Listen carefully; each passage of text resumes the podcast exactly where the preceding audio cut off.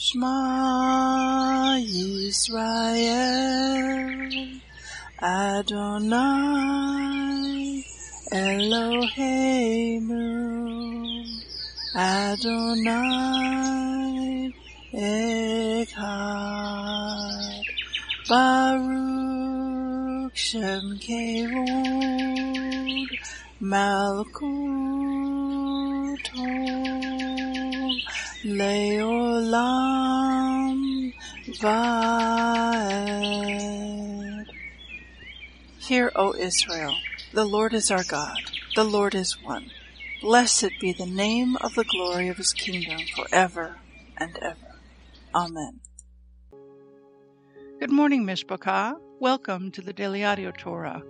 I'm Laura Densmore, your host, and I'm so glad you're joining in with me today. Today is Friday, May 5th. In Revelation 1 8, Yeshua says of himself, I am the Aleph and the Tav, the Alpha and Omega, the beginning and ending, says the Lord, which is and which was and which is to come, the Almighty. Did you know that if you read Genesis 1 1 in Hebrew, there is an Aleph Tav right smack dab in the middle of that verse? Truly, Yeshua, the Aleph Tav, is there in the beginning and the end. So, if you were reading your Bible in Hebrew, whenever you come across Aleph Tav, this is a direct reference to Yeshua. The acronym for Daily Audio Torah is DAT. In Hebrew, that is Dalet Aleph Tav. When you unpack that in the ancient Hebrew picture language, what it means is this doorway to the Aleph Tav. The Daily Audio Torah is your doorway to the Aleph Tav, your doorway to Yeshua. Are you being blessed by this ministry? Please consider supporting Daily Audio Torah. You can make a one time or a recurring donation by going to dailyaudiotorah.com and then click on the Give pick on the navigation menu. You can then make a secure online donation there. Thank you for your prayers and thank you for your support. Now let's continue our journey through the entire Bible in one year. This week we are reading from the New Living Translation for the Hebrew Scriptures and for the Brit Hadashah. Today we continue the Torah portion Emor, and it means say.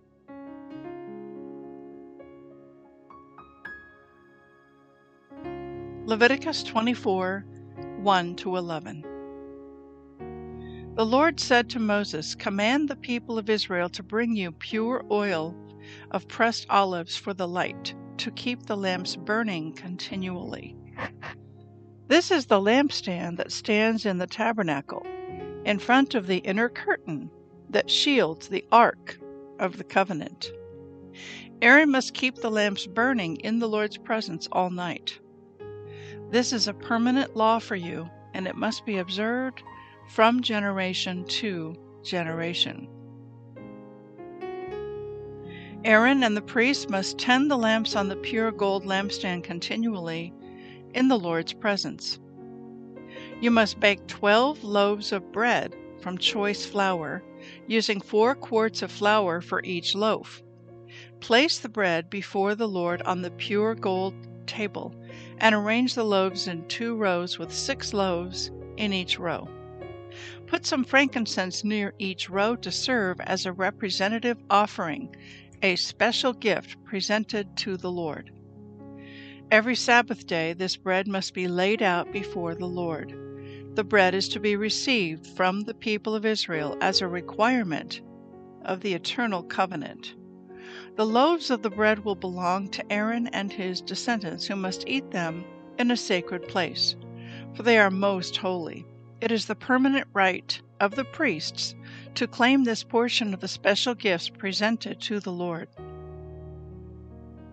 One day, a man who had an Israelite mother and an Egyptian father came out of his tent and got into a fight with one of the Israelite men.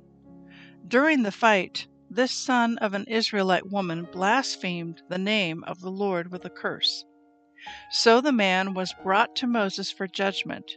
His mother was Shelomith, the daughter of Dibri of the tribe of Dan.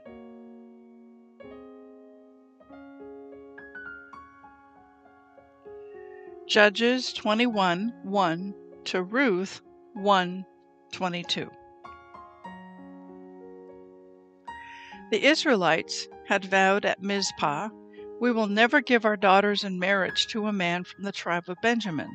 Now the people went to Bethel and sat in the presence of God until evening, weeping loudly and bitterly. O Lord, God of Israel, they cried out, Why has this happened in Israel? Now one of our tribes is missing from Israel. Early the next morning, the people built an altar and presented their burnt offerings and peace offerings on it. Then they said, Who among the tribes of Israel did not join us at Mizpah when we held our assembly in the presence of the Lord? At that time they had taken a solemn oath in the Lord's presence, vowing that anyone who refused to come would be put to death. The Israelites felt sorry for their brother Benjamin and said, Today one of the tribes of Israel has been cut off. How can we find wives for the few who remain? since we have sworn by the Lord not to give them our daughters in marriage. So they asked, Who among the tribes of Israel did not join us at Mizpah when we assembled in the presence of the Lord? And they discovered that no one from Jabesh Gilead had attended the assembly, for after they counted all the people, no one from Jabesh Gilead was present. So the assembly sent 12,000 of their best warriors to Jabesh Gilead with orders to kill everyone there, including women and children. This is what you are to do, they said completely destroy all the males and every woman who is not a virgin. Among the residents of Jabesh Gilead, they found 400 young virgins who had never slept with a man, and they brought them to the camp at Shiloh in the land of Canaan. The Israelite assembly sent a peace delegation to the remaining people of Benjamin, who were living at the rock of Rimmon. Then the men of Benjamin returned to their homes, and the four hundred women of Jabesh Gilead, who had been spared, were given to them as wives. But there were not enough women for all of them. The people felt sorry for Benjamin because the Lord had made this gap among the tribes of Israel. So the elders of the assembly asked, How can we find wives for the few who remain, since the women of the tribe of Benjamin are dead? There must be heirs for the survivors so that an entire tribe of Israel is not wiped out. But we cannot give them our own daughters in marriage because we have sworn with a solemn oath that anyone who does this will fall under God's curse. Then they thought of the annual festival of the Lord held in Shiloh south of Lebonah and north of Bethel, along the east side of the road that goes from Bethel to Shechem. They told the men of Benjamin who still needed wives, Go and hide in the vineyards. When you see the young women of Shiloh come out for their dances, rush out from the vineyards, and each of you can take one of them home to the land of Benjamin to be your wife. And when their fathers and brothers come to us and protest, we will tell them, Please be sympathetic. Let them have your daughters, for we didn't find wives for all of them when we destroyed Jabesh Gilead. And you are not guilty of breaking the vow, since you did not actually give your daughters to them in marriage. So the men of Benjamin did as they were told. Each man caught one of the women as she danced in the celebration and carried her off to be his wife. They returned to their own land and they rebuilt their towns and lived in them. Then the people of Israel departed by tribes and families, and they returned to their own homes. In those days, Israel had no king. All the people did whatever seemed right in their own eyes. In the days when the judges ruled in Israel, a severe famine came upon the land. So a man from Bethlehem in Judah left his home and went to live in the country of Moab, taking his wife and two sons with him. The man's name was Elimelech, and his wife was Naomi. Their two sons were Mahlon and Chilion. They were Ephrathites from Bethlehem in the land of Judah. And when they reached Moab, they settled there. Then Elimelech died, and Naomi was left with her two sons. The two sons married Moabite women. One married a woman named Orpah, and the other a woman named Ruth. But about ten years later, both Mahlon and Chilion died. This left Naomi alone, without her two sons or her husband. Then Naomi heard in Moab that the Lord had blessed his people in Judah by giving them good crops again. So Naomi and her daughter in law got ready to leave Moab to return to her homeland. With her two daughters in law, she set out from the place where she had been living, and they took the road that would lead them back to Judah. But on the way, Naomi said to her two daughters in law, Go back to your mother's homes, and may the Lord reward you for your kindness to your husbands and to me. May the Lord bless you with the security of another marriage. Then she kissed them goodbye, and they all broke down and wept. No, they said, we want to go with you to your people. But Naomi replied, Why should you go on with me? Can I still give birth to other sons who could grow up to be your husbands? No, my daughters, return to your parents' home for I am too old to marry again, and even if it were possible, and I were to get married tonight and bear sons, then what? Would you wait for them to grow up and refuse to marry someone else? No, of course not, my daughters. Things are far more bitter for me than for you, because the Lord Himself has raised His fist against me. And again they wept together, and Orpah kissed her mother in law goodbye. But Ruth clung tightly to Naomi Look, Naomi said to her, your sister in law has gone back to her people and to her gods. You should do the same. But Ruth replied, Don't ask me to leave you and turn back. Wherever you go, I will go. Wherever you live, I will live. Your people will be my people, and your God will be my God. Wherever you die, I will die, and there I will be buried. May the Lord punish me severely if I allow anything but death to separate us. When Naomi saw that Ruth was determined to go with her, she said nothing more. So the two of them continued on their journey.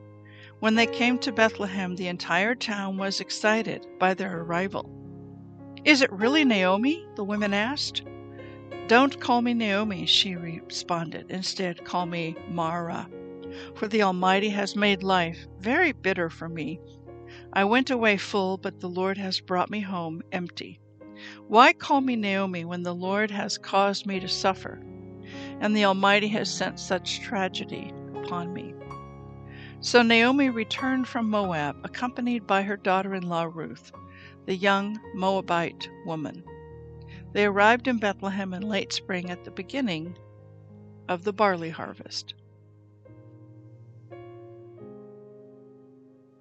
John 4 4 to 42. He, Yeshua, had to go through Samaria on the way. Eventually, he came to the Samaritan village of Sychar, near the field that Jacob gave to his son Joseph. Jacob's well was there, and Yeshua, tired from the long walk, sat wearily beside the well about noontime. Soon a Samaritan woman came to draw water, and Yeshua said to her, Please give me a drink. He was alone at the time because his disciples had gone into the village to buy some food. The woman was surprised, for Jews refused to have anything to do with Samaritans. She said to Yeshua, You are a Jew, and I am a Samaritan woman. Why are you asking me for a drink? Yeshua replied, If you only knew the gift God has for you, and who you are speaking to, you would ask me, and I would give you living water. But, sir, you don't have a rope or a bucket, she said, and this well is very deep. Where would you get this living water? And besides, do you think you're greater than our ancestor Jacob, who gave us this well? How can you offer better water than he and his sons and his animals enjoyed? Yeshua replied, Anyone who drinks this water will soon become thirsty again. But those who drink the water I give will never be thirsty. It becomes a fresh, bubbling spring within them, giving them eternal life. Please, sir, the woman said, give me this water. Then I'll never be thirsty again, and I won't have to come here to get water. Go and get your husband, Yeshua told her. I don't have a husband, the woman replied. Yeshua said, You're right. You don't have a husband, for you have had five husbands, and you aren't even married to the man you're living with now. You certainly spoke the truth. Sir, the woman said, you must be a prophet. So tell me, why is it that you Jews insist that Jerusalem is the only place of worship, while we Samaritans claim it is here at Mount Gerizim, where our ancestors worshipped? Yeshua replied, Believe me, dear woman, the time is coming when it will no longer matter whether you worship the Father on this mountain or in Jerusalem. You Samaritans know very little about the one you worship, while we Jews know all about him, for salvation comes through the Jews. But the time is coming, indeed, it's here now, when true worshippers will worship the Father in spirit and in truth. The Father is looking for those who will worship Him that way. For God is spirit. To those who worship Him must worship in spirit and in truth. The woman said, I know the Messiah is coming, the one who is called Christ. When he comes, he will explain everything to us. Then Yeshua told her, I am the Messiah. Just then the disciples came back. They were shocked to find him talking to a woman, but none of them had the nerve to ask, What do you want with her? or Why are you talking to her? The woman left her water jar beside the well and ran back to the village, telling everyone, Come and see a man who told me everything I ever did. Could he possibly be the Messiah?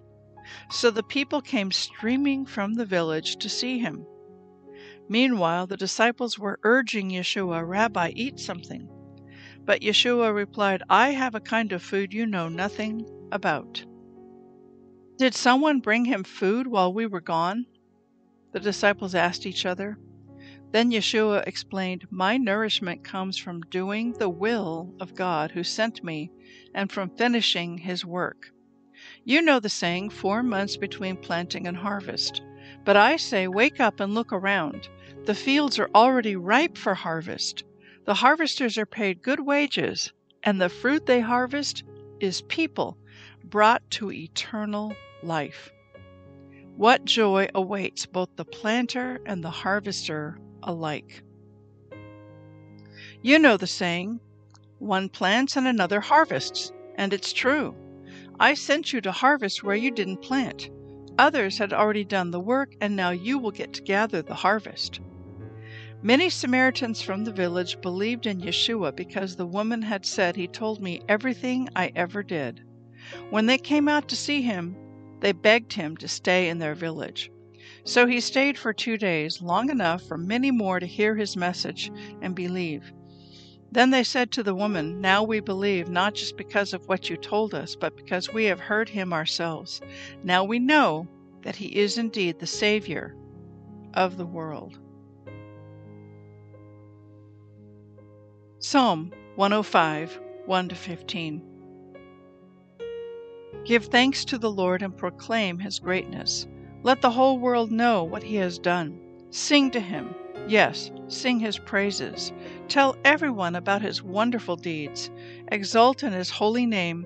Rejoice, you who worship the Lord. Search for the Lord and for his strength. Continually seek him. Remember the wonders he has performed his miracles, and the rulings he has given. You children of his servant Abraham, you descendants of Jacob, his chosen ones. He is the Lord our God. His justice is seen throughout the land. He always stands by his covenant, the commitment he made to a thousand generations. This is the covenant he made with Abraham, and the oath he swore to Isaac. He confirmed it to Jacob as a decree and to the people of Israel as a never ending covenant. I will give you the land of Canaan as your special possession. He said this when they were few in number, a tiny group of strangers in Canaan. They wandered from nation to nation, with one kingdom to another. Yet he did not let anyone oppress them. He warned kings on their behalf Do not touch my chosen people, and do not hurt my prophets. Proverbs 14:25. A truthful witness saves lives, but a false witness is a traitor. I want to speak to you today from our Torah portion from Leviticus 24, and then we're going to jump into the book of Ruth.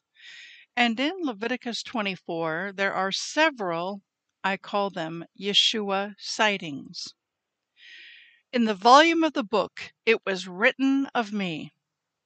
Yeshua said that to the two disciples that he walked with on the road to Emmaus. And at first they did not recognize who he was. And then he opened up the scriptures to them. And at that time, there was no, no New Testament, it had not yet been written. And so he opened up the scriptures to them concerning himself. That meant he opened up the Tanakh, he opened up the Old Testament and showed them, you know, this this was about me. And this other scripture, this was about me. So we have several Yeshua sightings in today's reading from Leviticus chapter 24. And in Leviticus 24, we have some principles that have been laid out for us concerning the tabernacle, concerning the tent of meeting. And first of all, the Lord tells Moses to command the people to bring pure oil of pressed olives for the light to keep the lamps burning continuously. Okay, so many of you have probably seen a menorah, and there is a huge gold plated menorah behind a plexiglass cylindrical barrier in Jerusalem in the old city. And this menorah was once inside the temple. So Yeshua is the light of the world. He is the light. So the menorah, this light that is to be kept burning continuously, points us to Yeshua, who is the light of the world. And he goes on to say in Leviticus 24, verse 3 this is the lampstand that stands in the tabernacle. Now, this is the wilderness tabernacle. This is before the temple was built. In front of the inner curtain that shields the Ark of the Covenant. And Aaron must keep the lamps burning in Yahweh's presence all night. And this is a permanent law for you. So here's an application for us. If you are truly born again and you have asked Yeshua to come inside of you, to come into your heart, and His Holy Spirit dwells within you. Your heart is as a temple, and in your heart is the menorah, the light. We must not allow the light of Yeshua to be extinguished. And as the days grow darker around us, we must let our light shine the light of Yeshua, His love, His kindness, his compassion, his mercy, his grace, his forgiveness, all the attributes of Yeshua. Do not let your light be extinguished. Okay, the next thing I want to look at here that's another Yeshua sighting Leviticus chapter 24, verse 5. You must bake 12 loaves of bread from choice flour, using four quarts of flour for each loaf. Place the bread before the Lord on the pure gold table and arrange the loaves in two rows with six loaves in each row. So I was recently in Jerusalem and I visited one of my most favorite places, which is the Temple Institute. I've been through there many times, and they are gathering all of the items that will be needed for a third temple. And so the out door altar where the daily Tamid lamb offering will be offered twice a day. The altar is there, and then you come into a room, and in that room they have the menorah. They have the altar of incense, where the incense is kept burning continuously, and they also have a frame where the 12 loaves of bread were placed into the slots and there's 12 slots and it's made of two rows just like it's described here six on one row and six on the other and they were large loaves of bread one for each of the 12 tribes or you could say one for each of the 12 apostles but it includes the whole house of Israel, all 12 tribes, which is the house of Jacob. The house of Jacob is Yeshua's family, and that includes all 12 tribes. So the bread was to be put in there once a week, fresh baked bread. And Yeshua is the bread of life, and he who eats of him will never hunger. The manna that was given in the wilderness points us to the bread of life, who is Yeshua. Man shall not live by bread alone, but by every word that comes out of the mouth of God. We take in his word like it's manna, like it's fresh bread from heaven. And so, this bread, the table of showbread, again, it points us to Yeshua. And it goes on to say in Leviticus 24 9, the loaves of bread will belong to Aaron and his descendants, who must eat them in a sacred place, for they are most holy. It is the permanent right of the priest to claim this portion of the special gifts presented to the Lord. Okay, so now I want to jump into the book of Ruth. And in the book of Ruth, we have a main character, Naomi, who left Bethlehem with her husband and then settles in the town of Moab. They left because there was a famine. And so then Naomi's husband dies, Elimelech dies, and then Naomi has two sons, and they married Moabite women, and then her two sons, Mahlon and Chilion, die, and now she's left a widow. So then she's getting ready to return to Bethlehem, and she's bitter in her spirit. She's going through some real trials, and she's all alone, or so she feels that way. She really isn't. She has the Lord. Anyway, the two daughter in laws, Orpah and Ruth, follow her. And Naomi tells them, Go back. You can remarry uh, you don't need to come with me. You don't need to go through what I'm going through. Just just go back to your people. And Orpah, she she it wasn't too hard to convince her to return. But Ruth makes a pledge. Ruth makes an oath, and it's almost like it's a marriage oath, a covenant marriage oath. And she says to her, Don't ask me to leave you and turn back. Wherever you go, I will go. Wherever you live, I will live. Your people will be my people, and your God will be my God. Wherever you die, I will die, and there I will be buried. May the Lord punish me severely if I allow anything but death to separate us. Like a marriage covenant, till death do us part. And so I recently heard a very anointed teaching from Sharon Sanders, and I'm going to put a link to that teaching in the description box. So you can go and listen to it yourself. But she made a wonderful connection. And she said, You could consider Naomi to be Israel, the nation of Israel, the Jewish people who have returned to the nation of Israel. And then you could look at Ruth and Orpah as the mainstream Christian church.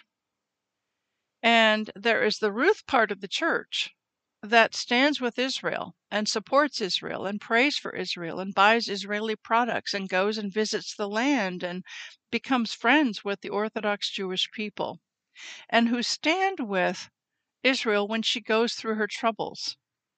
And then there's the Orpah part of the church who turns her back on Israel. And Israel isn't even on their radar scope. And in fact, some would even become anti Semitic and anti Zionist. And, you know, have all kinds of concern for the Palestinians and let's just wipe Israel off the map and they don't even belong there. And so the question being is where do you stand personally? Are you part of the Ruth part of the church or are you in the Orpah part of the church? Where do you stand concerning Israel. And there's a lot of people in the church that are just quite, they're very much asleep. Israel, the nation, and the Jewish people are not even on their radar scope. Church sometimes can become very church centric, that is, self centric. and you join a church, you get involved, and and everything that's going on is all about the life of just that little church. You know, let's go to the women's retreat, and we're having a, a, prayer breakfast, and, and it's all about self. And there isn't an outward focus at all uh, for missions or even for Israel. There's no teaching, no uh, speakers who would come from Israel to share, uh, no ministry or outreach to Israel, and that's not healthy. A church that's inward focused, it's not a healthy church. So it's very important to have Israel on our radar scope and to have a heart for Israel and the Jewish people. After all, we would not have a Bible today if it were not for the Jewish people. Derek Prince would say we owe a great debt to the Jewish people. Without the Jewish people, we would have no Bible, no prophets, they were all Jewish, no New Testament except for the book of Titus, because all the rest of the writers in the New Testament were Jewish, no Messiah. We owe a great debt to the Jewish people who faithfully copied the scriptures from one generation to the next and gave us the scriptures, the Bible. In fact, in our reading today from the New Testament, from the book of John, when Yeshua encounters the Samaritan woman at the well, one of the things he says is that salvation is of the Jews, comes through the Jews. How so? Yeshua himself was Jewish, of the tribe of Judah. And literally, his name Yeshua means salvation. He is the King of the Jews. He is the King of Israel, and he is the King of the nations. And he loves his family. Now, you and I, if we are born again, we are part of his family. But Part of his family is also the Jewish people. He loves them. And there's a day coming when they will look upon him whom they pierced, and they will mourn from home to home to home, because they will recognize and realize as the veil is lifted that Yeshua was and is indeed the Messiah. So I encourage you to give this teaching from Sharon Sanders a listen. It's called The Call of Ruth. There's a part one and a part two, and each is about 20 minutes long. I just encourage you to give it a listen, and really, it will un- unpack the book of Ruth for you in a much deeper way. I've given you just a little uh, a taste of what that teaching is about. Have a blessed day, and we'll see you tomorrow. Shalom.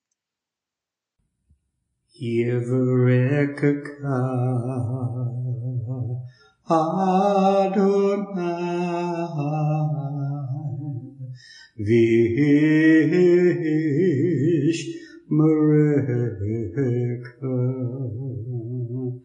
Yair Adonai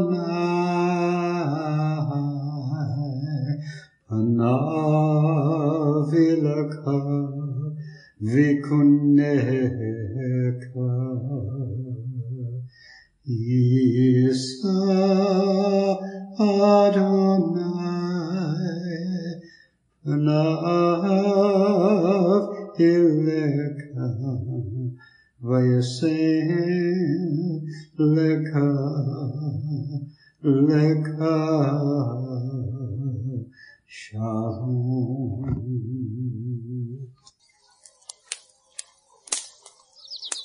The Aaronic blessing from Numbers chapter 6, 24 to 26.